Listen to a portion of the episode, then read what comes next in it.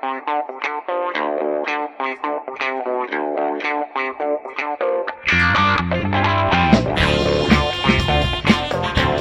High Motor Podcast is back today, Friday, June 21st. 64 days until college football kicks off. Florida, Miami, Arizona, Hawaii on Saturday, August 24th. Florida, Miami, probably the best week zero game. Actually, definitely the best week zero game we've ever had. And I'm curious, what happens when we have a game the weekend before that? What happens when this, this steroid scheduling gets out of control and we start college football season August 17th, August 18th, August 15th, around that weekend before the week zero now? What happened? What are we calling that if it happens?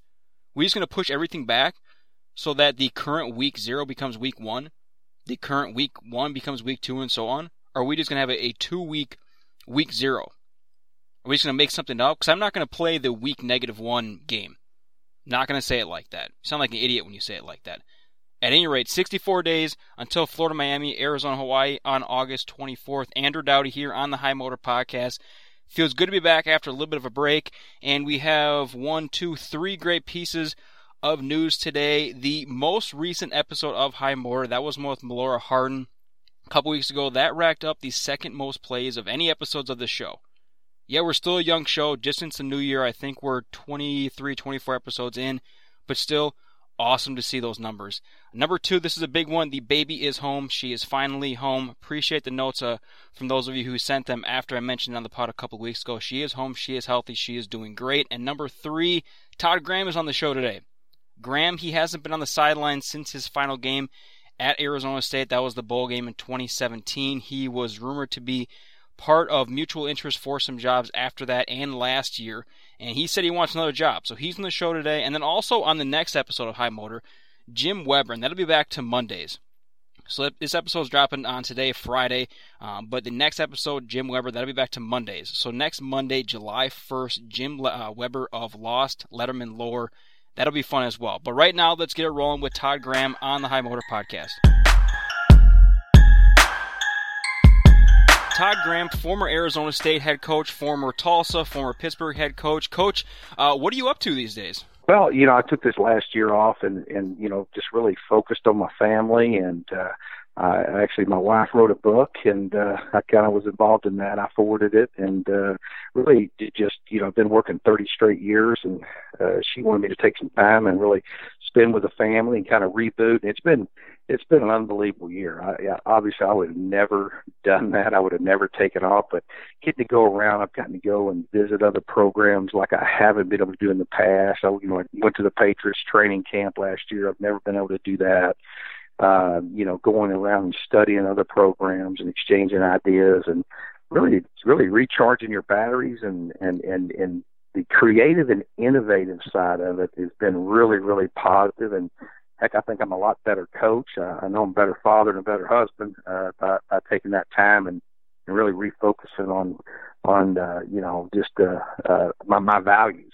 And, uh, so we're excited, but we're ready, you know, hopefully, hopefully in December we'll be back in have a new program and be ready to roll. So you said you think that you're a better coach. So after that first year away from football, and like you said, 30 years, and as far as I can tell, you haven't really had any break during those 30 years. Do you see the game differently now uh, after that year away from coaching? No, I think I think one of the things that it gave me time to do is uh, first thing I did is really assess. You know, assess everything, and you know, I was a you know, we I was the third winningest coach uh, in wins at Arizona State, and we did some good things. But really assessing, hey, you know, why did we just win eight you know eight eight games a year instead of ten games a year and you know i guess in my twelve years as a head coach i've had you know six of those have been double digit winning seasons and and uh you know just really trying to assess that i've been to ten out of twelve postseasons so i just went back and looked and say hey how can we you know what can we do better and really i looked at you know assessing and looking at you know uh, how we did things and how we evolved one of the biggest things that stuck out to me is how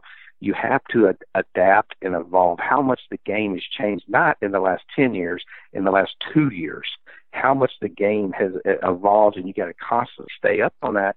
And one of the things that's a challenge, you're constantly recruiting, you're constantly developing, you know, and, and you know, getting interest in your program, meeting with donors, you know, speaking engagements, coaching a football team, you know, uh, you know, obviously going to practice, doing all those things that that there's that, that there's not a lot of time to do that.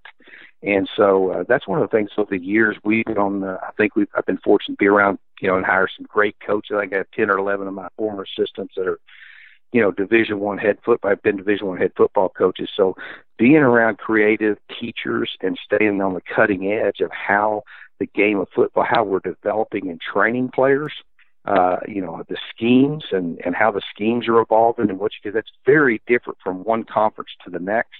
Obviously, it's very different from college to the NFL. So that's been the big to me. It's been rejuvenating to me. You know, you've seen a lot of things that we've done right, but also getting some, being around some, you know, being around some coaches and getting some ideas and getting some things that I think are going to really help us moving forward. And I really think uh, that I'll be a better head football coach from what I've learned the last year. And over the last uh, 18 months or so, you've repeatedly said that you'd like to coach again. You just said hopefully come December uh, you will be at a new program, but you did turn down jobs. You also said right after Arizona State. Are you willing to say what those opportunities were, uh, why they weren't right for you, and what you are looking for in the next job? Well, you know, one, I want to be a head football coach, and, and I want to be in a place that. You know, has the same standards and values, and that I feel like I fit. You know, you don't fit every place. That's one thing that I've learned. The mistakes that I've made, uh, where I've gone to a place and only been there a year, you know, those are those are places that you make a mistake from how you you fit a program. So I want to make sure it's a great fit for me. And and my my family had sacrificed so much, you know, over 30 years. I've got a son that you know is playing football, and he's a uh, actually was a sophomore this year, going to be a junior next year, and you know, getting to go watch every one of his practices was was you know tremendous. I've never gotten to do that and watch all of his games, but uh, you know, I just um, you know I, the, the programs that it, it just it wasn't the right thing if but if i would have gotten offered a job that i felt like was a great fit uh i would have probably done it but there you know there wasn't that many and uh you know, geographically there's certain areas where you know i feel like i'm the strongest in the southwest and in the south uh, you know, I've coached in the Pac-12 and, and coached in conference. I've been at Tulsa and Rice and Texas. So, you know, we also, you know, we want to live where we want to live, and and and you also you want to be in a place where recruiting and and and your culture fits. So I'm looking for we're looking for the right fit, and and uh, we're just being prayerful that the right one come along. But to this point, you know, I've almost I almost took a few few things that uh, that I'm yeah I'm very very thankful that I didn't because I I would have just done it just to be coaching and because it's hard. It's it, that's been one of the hardest things. Is just I just want to coach. I want to compete. I want to be you know and, and having your own program for as long as I have. You know, not only was I a head coach for 12 years, I was a head high school coach for about nine years. So, so I spent, you know, you know, 20 some years, you know, being a head football coach, and it's having your own program and making a difference in kids' life. That's something that's I'm very passionate about. So just being patient and and and also taking this time and listen to advice, you know, from other coaches, guys like Mack Brown that have been through it and and said, you know, you know, be patient, you know, be be thoughtful. The, the key is is is making the you know having the right fit. And I, I think sometimes as coaches, I know in my career, I thought I could go anywhere and we could win and be successful. And uh, I just don't, you know, I, you know, after you know having some experiences and going through some things, I've realized that uh, you know you have to fit a place. You have to fit the culture that's there at the university, and and there's a geographical fit where you, uh, you, you know, how you run your program and the players you're going to recruit and what the recruiting base is. Uh, are things that I think are are really really important if possible, I'm, I'm kind of curious if you would try to kind of put us in your shoes. Now you mentioned geographical fit. Um, a, a, lot of head coaches have talked about relationship, leadership, uh, that kind of stability within an athletic department. I mean, do you kind of, I mean, you said December. That's what are we five, five and a half months out from from then? That's not too long. Do you kind of keep your eye on a handful of programs and, and think that maybe that would be an opening that I, you know, would both be interested in and then have mutual interest uh, in that direction? Is a way to put us yeah. in your shoes? Yeah, the craziest thing about about being a coach is that it, it it's you know the hiring process is pretty much in December and January. That's it.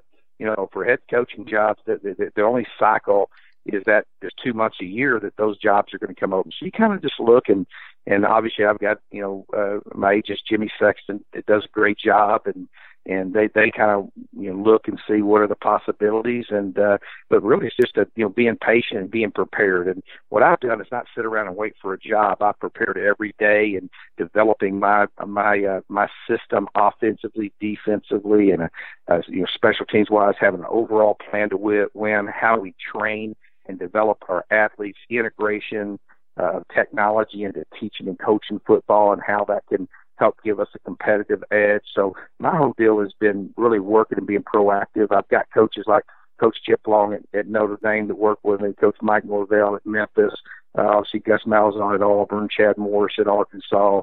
I've got a lot of guys that are out there that I'm you know, I'm constantly exchanging ideas and working with this to really be prepared so that I you know when when that the right job comes open and that call you get that call that you're you're ready to go you've got a great plan and and uh, but also I think you know what's so important is that I'm not just looking for any job. I'm looking for the right one, and uh, and so I think it's important to be patient with that because you know I didn't you know I, I looked at uh, you know last year I probably looked at three uh, or four head coaching jobs, and uh, uh, know just the right ones didn't happen or, or wouldn't wouldn't wouldn't open.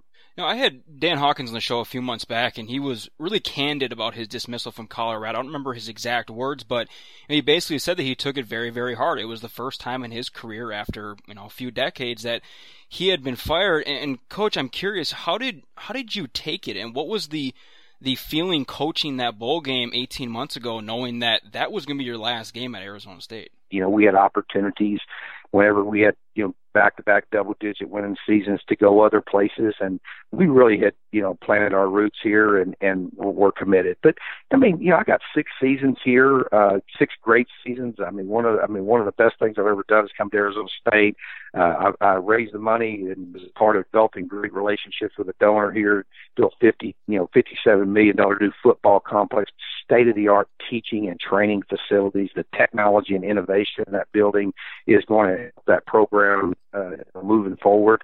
Uh, but I was very grateful, and I, I, I encourage young coaches or other coaches that go through it. I, I I actually did a press conference. A lot of coaches don't, but right when I got let go, I did a press conference and talked about how grateful I was. And I understand this business. A lot of times, you know, people want to bring their own people. Even though I went to five out of six bowl games, won eight games a year, and the third winningest coach in history, you you still got let go. But when I went back and looked at it, I said, you know, when we won eight games a year, we should have won ten games instead of in those games we won, you know, eight or nine games. We should have won ten like we did in thirteen and fourteen. And so, you know, I looked at it as a blessing, and I think that's one of the things that uh, I felt like it was an opportunity for me to show my players, hey, I've been talking about values, about care, about discipline, about integrity, and and and how you handle first. And and so it was an opportunity for me to let go to show my players how you handle that. And I really was. I was sincerely grateful, and you know, there was nothing. I, I really don't have any bitterness. Now, going back to something you said earlier, the changes and evolution in college football, and since your last game, like I said about 18 months ago, we've already seen significant changes in the sport on and off the field, uh, especially off the field. Among them, the transfer portal. What's your take on the portal from what from what you've heard, um, from what you've seen across college football? I think the transfer portal is is there. There's good and there's bad with it. I, I do, you know, feel like that when a young man graduates from college, you know, they have an opportunity to go somewhere and be able to advance himself in a year. It's, it's it obviously I don't think it's for everybody, but I do I don't have any problem with it. I think offering more uh, flexibility for the players and be more player driven. Obviously, player safety are the biggest issues you're you'll face it. On the same hand, you don't want to just open transfer. I think that that would be a disaster to have that because that that would cause a lot of issues uh, with compliance, and it just be almost a you know free for all. But uh, the other thing about the transfer portal is is the amount of kids that have gone into that, and I think at the end of it, there's going to be a lot of kids left without a scholarship. That's the that's the that's the the challenge too. Is that you know um, just because they go in the transfer portal don't mean someone uh, is, is obligated to pick them up. So I think with the amount of kids that I've seen in it, there's a good chance a lot of them will be left out with, without a scholarship, and that that that that that would not be a good thing. So, um, you know, I think uh, you know refining it and figuring out ways to make it better, I think are good. But I do, I think when a guy graduates, he should have the opportunity to do that. And you mentioned that you're worried about the scholarship situation with the transfer portal. Any other concerns as you've sat a little bit away from the game for the last year and a half? Any other concerns that you have now about college football, either on or off the field, that maybe you didn't necessarily notice uh, back when you were on the sideline? You know, I think one of the the, the, the great improvements is, is, you know, I think the number one issue is obviously player safety. And you know, with all the things with concussions and those type of things and what can we do to make the game safer? Obviously i think the second thing is what can we do? I'm big on this. That's something in every program that i've been at uh, you know, it was it was important to me to graduate my players, and not only graduate them, but uh, have them excel academically. And you know, I was at Arizona State all six years I was there. We set a record every year for GP, GPA. We had over a 3.0 GPA from a 2.2 when I took the job, and obviously graduating know, your players at a high level and, and, and being, you know, being just as competitive in the classroom and offer them that opportunity, I think is a big deal too. And so their time and, and one of the things I was big is integrating technology into teaching football to maximize their time to, to, to really make it where they're not having to spend all that time at the facility uh, obviously in training the athlete physically, uh, rehabilitation physically for the injuries. They spend a lot of time not not just learning you know, learning football. So it's a it's a full time job being a college football player and then being a college you know, student and being competitive, being highly competitive in the classroom. And I felt like what they're doing academically is going to last them, you know, the, pretty much their lifetime. And, you know, football is going to be a temporary deal that invaluable lessons that it's taught. There's no question the value of it, but you know that's something that I think is is big is that that we continue to focus on on um, you know maximizing their time and, and their efficiency and better ways we can get them more support academically as much support as we can is big. And then player safety. I, I think the player safety is number one. I think what they've done with you know with tackling and teaching tackling. The other thing that I'm concerned about is it's so important for us we to play the game safely. It's important to be able to teach fundamentals to the players. So as you continue to take away practice time to teach fundamentals, then that that can make the game not as safe uh, if you don't, you know, if you got a young kids coming in and and uh, you know, a lot of guys when they're freshmen in, college and stuff are still, you know, obviously learning and learning how to tackle, learning how to block, learning those type things, learning how to contact someone and to do it in a safe manner. It takes some, it takes you know, a mastery of fundamental technique, and that requires practice time and those type things. So it's important that there's a balance. It's it's not do nothing. I don't think it's safe not to ever you know, have any contact, and then you're going to have full contact on a Saturday. That doesn't make sense in in training. Uh, but I think there's, you know, continue to study, continue to do those things uh, to make the game safer. I think is is something that uh, you know, taking this year and really watching and seeing those things and the things that are being instituted, I think are really, really, um, uh, are, are really been improvements in the game and then you know you know I think continuing to to make sure that we just don't re, be re, I, I don't like when they just change rules. I don't like when they I mean there, there needs to be a why, there needs to be a process uh and kind of how rules get changed. Uh, and because it, it, you don't want to like knee jerk make decisions and then you come back and you, it goes the other way and and all those type things. Like whether you know some things that they're looking at, whether whether you know the kickoff or the kickoff return is that a safe play? You know, they just need to research and study those things because kind of how it's happened in the past is how the rules committee and how it's communicated with the coaches who actually are the teachers who who incorporate safety into what they're doing uh, is is really really key. So that's the thing I think from a scheme standpoint, what's really changed is you know, obviously the the RPO game and the uh, you know the the rules how they favor the offense. You have to be a team that scores points, you know, and obviously the team that plays the best defense going to win the game, and they're going to win the championships. So that's still not changed. So, but but I do think there's things that are constantly evolved with you know, it kind of all things all kind of come in a circle. You, know, back back when I was first started, there was the wing T and the wishbone, and man, the triple option was hard to stop.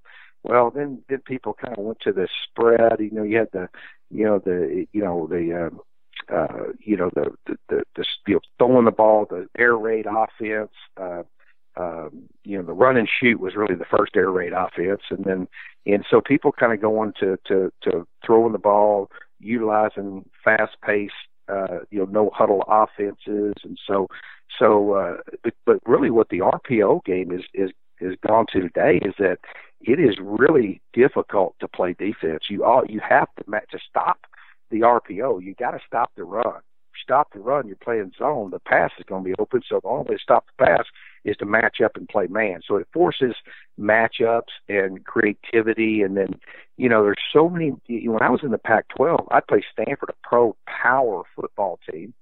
Then I played, you know, Washington State, air raid. There'd be two or three air raid teams, right? And then you'd play Oregon, Arizona State, you know, at the time UCLA that were spread, no huddle, fast paced offense. So the diversity in offenses, it, it makes it hard. So do you play an odd front? Or do you play an even front? Well, somebody's playing multiple tight ends. I like to have four, at least four guys on the front, right?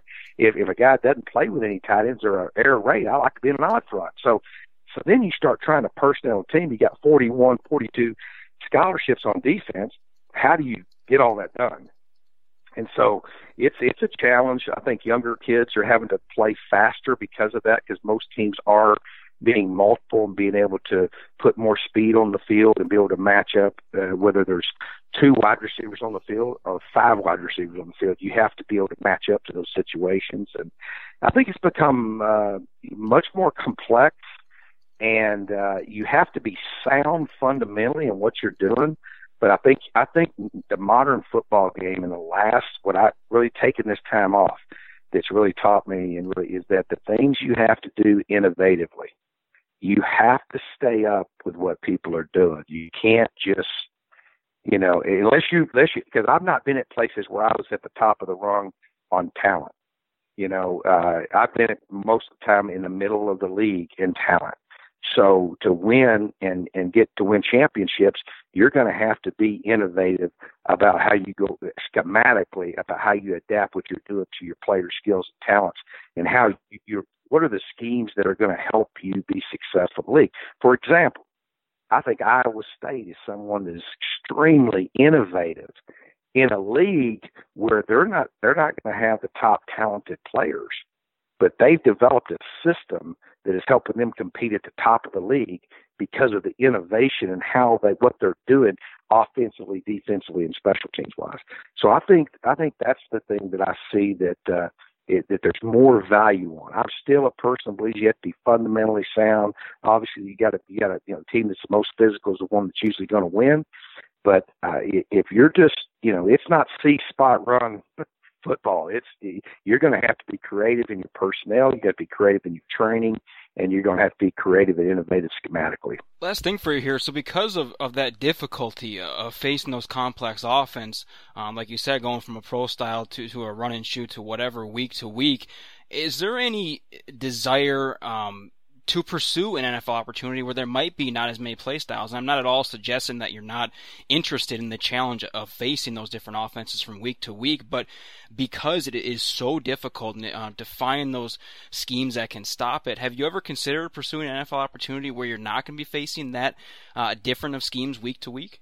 Yeah, you know, I think that in the NFL there's a whole different set of problems. I think there's an awful lot of you know, innovation, different level talent. Uh, the biggest challenge, whether it be in the NFL or it be in, in college football, is playing defense. That's the biggest challenge, and I love it. I, I love uh, there. There's not the diversity and scheme in the NFL than what you have in the college, but you're starting to see with Mahomes and Kyler, and you're, I think you're going to see some changes in the league, and and and, and, it, it become a little bit more of a challenge to play defense. But NFL, you're you're narrowing down. You have the top 32 defensive. Uh, you got 11 guys on the team. You got 32 teams. The top defensive players in the country. So defense is such a, a higher quality in the league. Uh, it's it's just much tougher. Uh, you're not going to do it. You're not, you're not going to out scheme people in the NFL. I love college because you have all these different. I think there's, you know, and also the influence on the players. And I obviously, I, you know, Coach Belichick's a good friend, and I, I, I obviously would would, uh, you know, I, I've had I've had some interest in doing that. Uh, but really, I see myself as a teacher uh, and as a as, as a molder of young men and uh, a builder of character. And so I've always, you know, felt like my call or my calling, where I, what I was called to do, was to be a teacher and an educator uh, in college. And and also also the other thing is that you know, I want to run my own program. You know, I've been I've, I've had the opportunity to do that and for you know 20 years as a as a head coach and 20 plus years and and uh, so I just prefer the college game and and I really do because of the things that you're talking about. I love that. I love the challenges. I love um uh, you know, um, the diversity and, and, and scheme that you're going to see. And it just like you'd see, like it's very different from the SEC to the Big 12 and the Pac 12.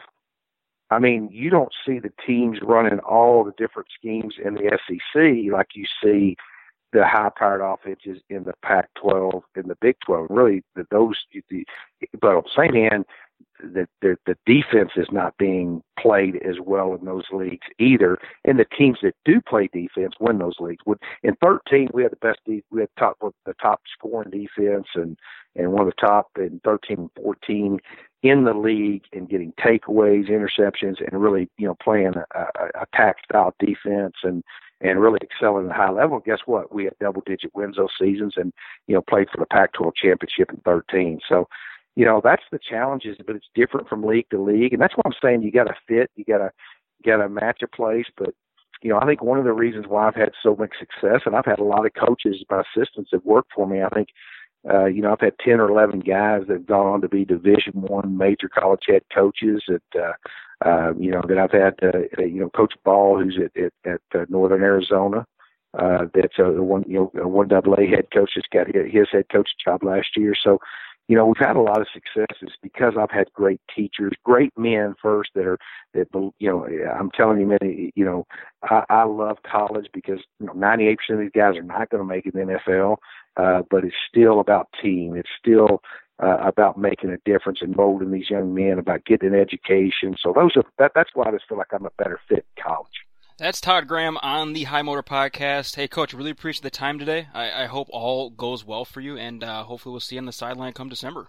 All right, looking forward to it. I want to get something off my chest here. It's something that I find funny, but it's also something I feel like I kind of have to tiptoe around because it's not it's not widespread. I don't want to lump all college football programs. I don't want to lump all coaches, all media into these oversimplified buckets. And I was going to talk about this on the show anyway, but then Vince Marrow, he's the Kentucky Associate head coach and recruiting coordinator.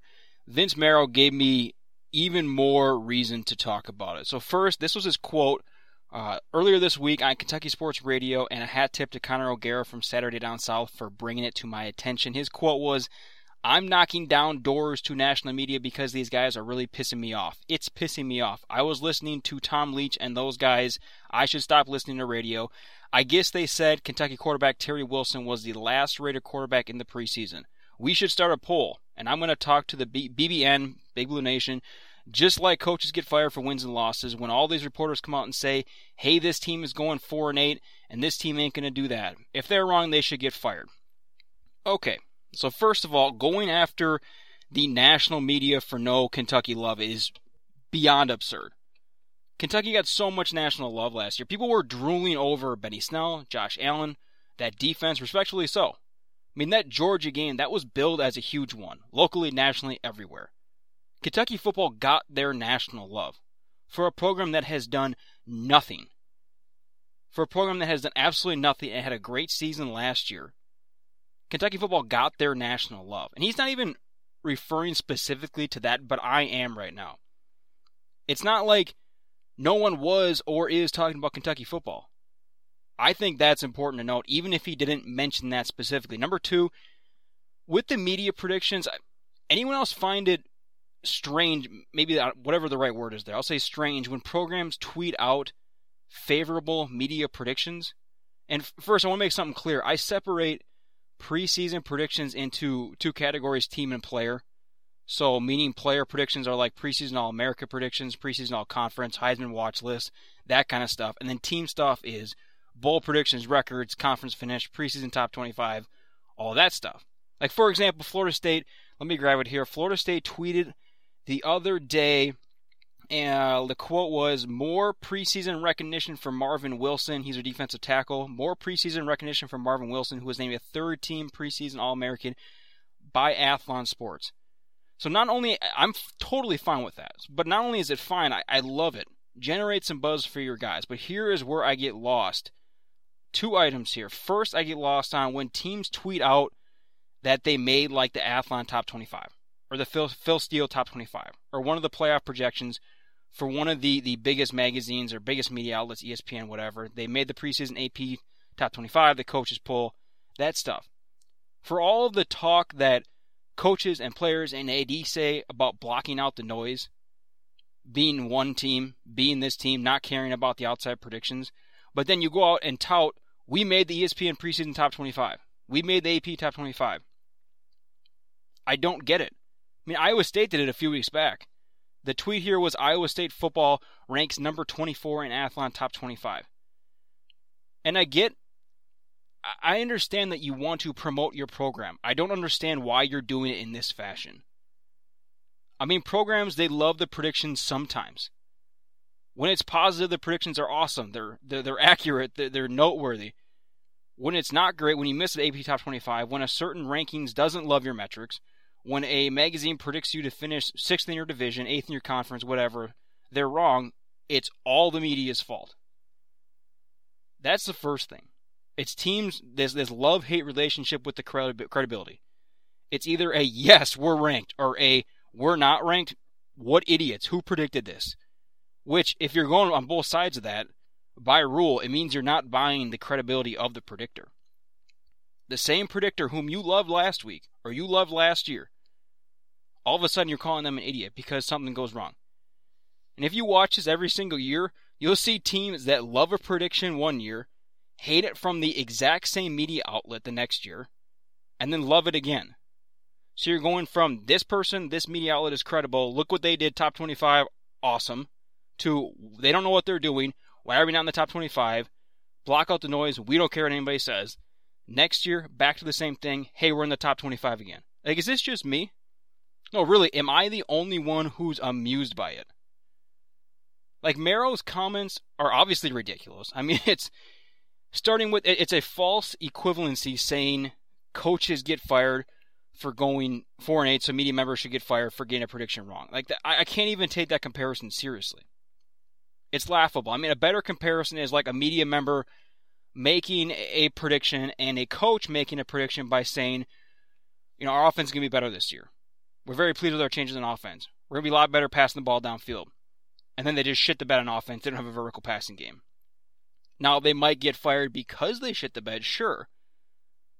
But they're getting fired for the actual shitting of the offensive bed or the defensive bed. Not for the prediction of we're going to be good on offense. Whoops, we weren't. They're not getting fired for that part. You follow me? So this is just cherry picking. The false equivalencies, the positive negative, the love hate relationship. Is this all amusing to anyone but me? And I have just loads of respect for, for these magazines, for the media outlets. I have tons of respect for Athlon. I mean, they put more time into their operation than any other publication. Like, I've had Mitch Light on the show before. I've had Steven Lassan on the show before. You've listened to them. You've listened to them here on the High Motor Podcast. You've listened to them on other podcasts. It doesn't take long to understand that they know what they're doing. Like Phil Steele knows what he's doing. He needs a copy editor. I don't always agree with all the predictions, but Phil Steele is out there speaking to dozens of coaches across the country. That guy conducts like a hundred hour long interviews with head coaches across the country, assistant coaches, players, everybody. Bill Connelly, SB Nation, is a statistical genius with phenomenal previews. I mean, some guys at ESPN, CBS, Fox, they do loads of work. Sure, there are outlier, outliers, but these people know what they're talking about. They have the experience. They're, they're putting numbers into it. They're putting film into it. They're putting the work into it. I mean, this isn't just me saying that they're wrong, that Iowa State isn't actually a top 25 team. I think Iowa State is absolutely a top 25 team. It's about teams playing both sides of it. I mean, it's not surprising at all. I mean, that's how things go. Like I said, I guess I'm just amused. And maybe it is just me. If I am way off, throw me a line on Twitter. I'm curious. At ADowdy88, at High Motor Pod. Curious or thoughts? All right, so like I mentioned before, Jim Weber, he's going to be on next week's episode. So ping the show with any mailbag questions at High Motor Pod, anything. Jim, he is a man of randomness. So Jim Weber will be on next week's show. And let's call it for this show. A big thanks again to Todd Graham for talking. Thanks to you all for tuning in. Thanks again to checking out the Miller Harden episode a couple weeks ago. I, I sincerely get really fired up seeing those numbers. That was awesome. 64 days until college football is back. Just a shade over two months until the 2019 college football season kicks off. Florida, Miami, Arizona, Hawaii, Saturday, August 24th. I am Andrew Dowdy, and thank you for listening to the High Motor Podcast. I saw a friend today, it had been a while, and we forgot each other's names. But it didn't matter, cause deep inside, the feeling still remained the same. We talked of knowing one before you've met, and how you feel more than you see, and other worlds that lie in spaces in